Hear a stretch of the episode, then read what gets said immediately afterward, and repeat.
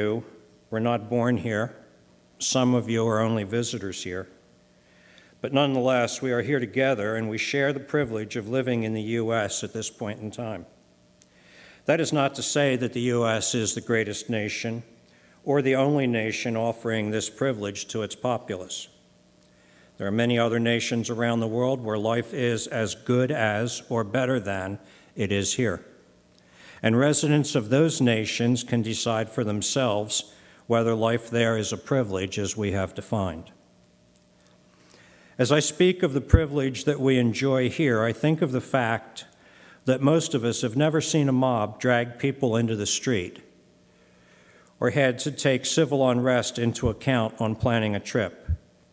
We've never had to leave our homes as a result of expressing our political or religious views. We don't need to fear going to the store because a political party has declared a strike and doesn't want anyone in the street. Our utilities are reliable. We have access to good health care and education. Although inequalities within these systems exist, they are available. For the most part, economic stability is the norm and opportunities for employment exist. Although hunger still exists, it is not the norm. A government safety net helps some of those who are no longer able to help themselves. Although life at times is difficult and we experience suffering, all things considered, life is good. There are without doubt billions of people around the world who would rather be who we are than who they are. Given the choice, they would trade their circumstances for ours without a thought. As former President Garfield said, we owe our continued enjoyment of order, peace, and personal liberty to those who have been willing to sacrifice their lives in defense of those freedoms and the political system that provides them. They have paid for our privilege. I once read an essay based on a photo from World War II.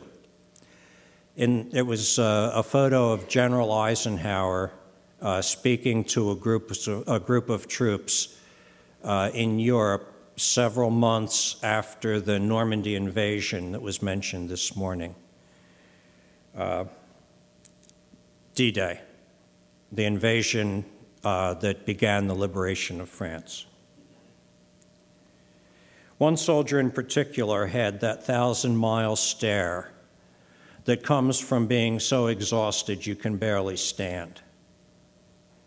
He looked as if he was beyond the resources available to maintain life. He looked like a man who could barely walk, who barely knew where he was, whose exhaustion consumed him. The essay asked this question: would he think it was worth it? It went something like this. As I look at him and imagine what he has seen and heard, the things he has done that would have been unthinkable just a few months or years ago, the fear he has felt, the hunger, fatigue, and thirst, the loss of comrades and close friends, the pain of wounds and the scars of all of this that will remain with him all his life, I have to ask the question, did we deserve all that? Would he look at what we have done with our liberty and say, yes, the cost was worth it? Or would he be horrified that he had spent so much only to see it squandered by an ungrateful and forgetful nation? Memorial Day exists as a reminder of the cost and, by extension, the value of our freedom. We should enjoy our barbecues, getting our projects finished, and if you're into NASCAR, the Indy 500. But we should also remember. There's a second illustration of privilege, which again, I believe most of us here this morning share. This privilege spans time and space. It crosses national and ethnic boundaries. It brings a unity and diversity that the world cannot even imagine, though they long for it. It's the privilege of knowing Christ. Again, this is a privilege we can't earn or deserve. It is freely offered by God the Father to an ungrateful and rebellious people at the cost of the life of his only Son. It brings us into a living relationship with him, makes us children of God and friends of Christ. It assures us of provision and protection in this life through his unending presence with us and an eternal future with him. We're going to read some scripture passages now. They'll be read by a number of people who will rotate through. They're going to follow the outline of who we were, what God did for us, who we are as a result of God's choice and his action, and who we will be. When the readers are finished, I'll close with a few comments. Please take this time to reflect on the surpassing value of our privilege in and through our relationship with Jesus Christ. If you don't have that relationship, please come and see me with the prayer team here in the corner after the service, and we'll explain to you how you can come to know him and share this privilege as well. Consider using the sheet provided for sermon notes to list the main points under each heading.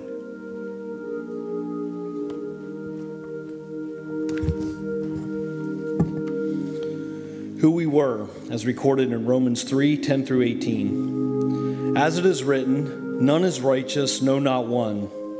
No one understands, no one seeks for God. All have turned aside. Together they have become worthless. No one does good, not even one. Their throat is an open grave. They use their tongues to deceive. The venom of asps is under their lips. Their mouth is full of curses and bitterness. Their feet are swift to shed blood. In their paths are ruin and misery, and the way of peace they have not known. There is no fear of God before their eyes. Galatians 4:3. In the same way, we also were enslaved to the elementary principles of the world. Ephesians 2:1-3 and verse 12. And we were dead in our trespasses and sins in which we once walked, carrying out the desires of the body and the mind, and were by nature children of wrath, like the rest of mankind. Remember that you were at that time separated from Christ, having no hope and without God in the world.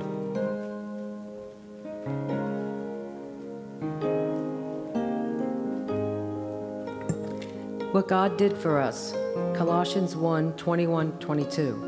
And you, who at once were alienated and hostile in mind, doing evil deeds, he is now reconciled in his body of flesh by his death, in order to present you holy and blameless and above reproach before him. Colossians 2:13-14. And you, who were dead in your trespasses, God made alive together with him, having forgiven us all our trespasses by canceling the record of debt that stood against us, its legal demands, that he set aside, nailing it to the cross. 1 Peter 1:18-19.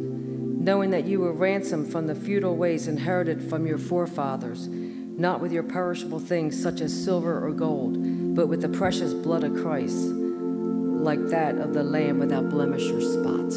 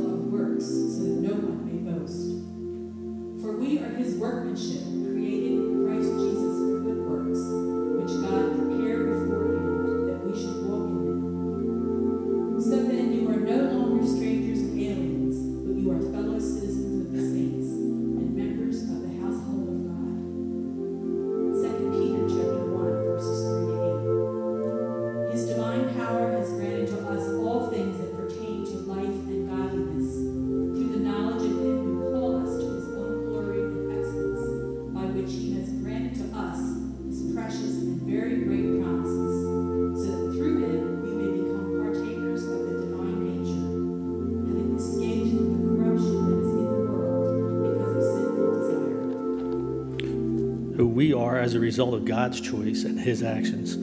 John 15, Jesus said, "Greater love has no one than this, that someone lay down his life for his friends. No longer do I call you servants, for the servant does not know what his master is doing, but I have called you friends. For all that I heard from my Father I have made known to you. You did not choose me, but I chose you, and appointed you that you should go and bear fruit, and that your fruit should abide, so that whatever you ask the Father in my name, he may give it to you." Romans chapter 5. Therefore, since we have been justified by faith, we have peace with God through our Lord Jesus Christ. Since therefore we have now been justified by his blood, how much more shall we be saved by him from the wrath of God? For while we were enemies, we were reconciled to God by the death of his Son. Much more now that we are reconciled, shall we be saved by his life. Romans chapter 8. There is therefore now no condemnation for those who are in Christ Jesus. For the law of the Spirit of life has set you free in Christ Jesus from the law of sin and death. If the Spirit of him who raised Jesus from the dead dwells in you, then he who raised Christ Jesus from the dead will also give life to your mortal bodies through his Spirit who dwells in you.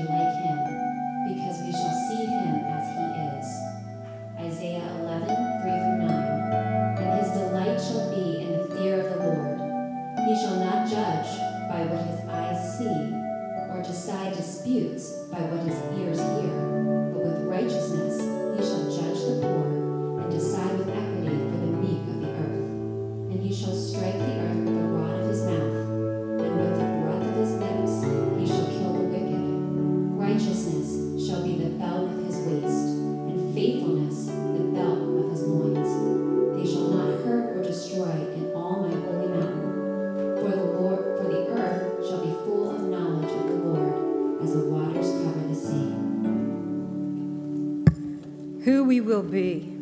Revelation 21, verses 3 to 4.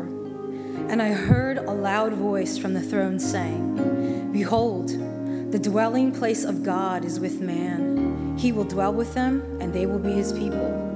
And God himself will be with them as their God.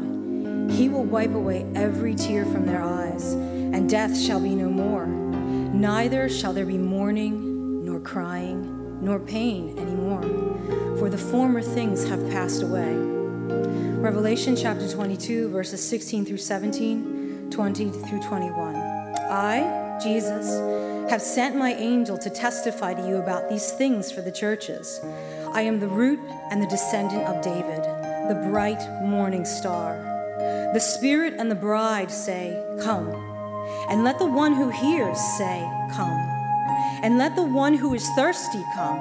Let the one who desires to take the water of life without price. He who testifies to these things says, surely I am coming soon. Amen. Come, Lord Jesus. The grace of the Lord Jesus be with all. Amen.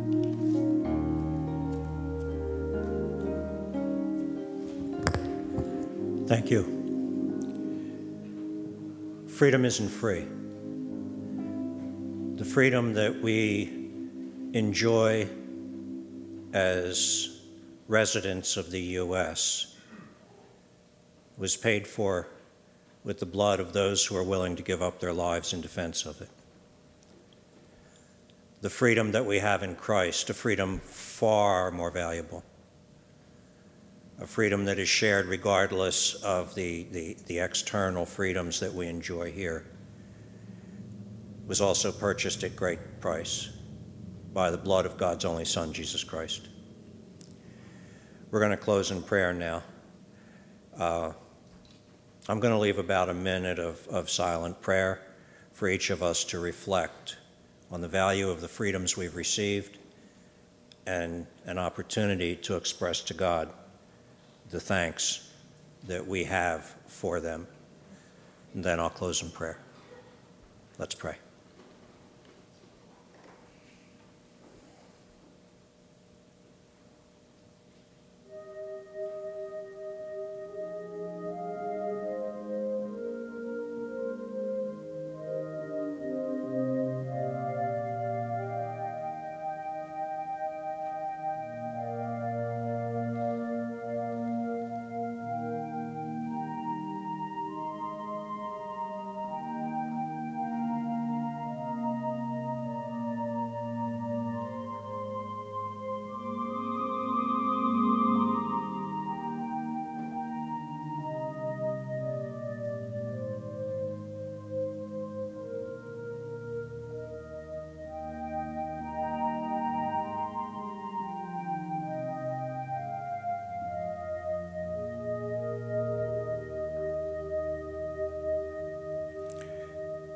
Our Father and our God, we come before you today with hearts that overflow with gratitude for the freedoms that you have given us.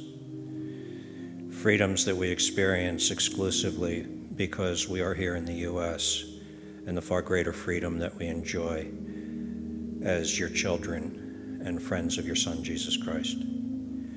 I pray, Father, that we would use both those freedoms in ways that would honor and glorify you, that our lives would manifest the fruit for which you saved us, as you described in Ephesians chapter 2, verse 10. For we are your workmanship, created in Christ Jesus to do good works.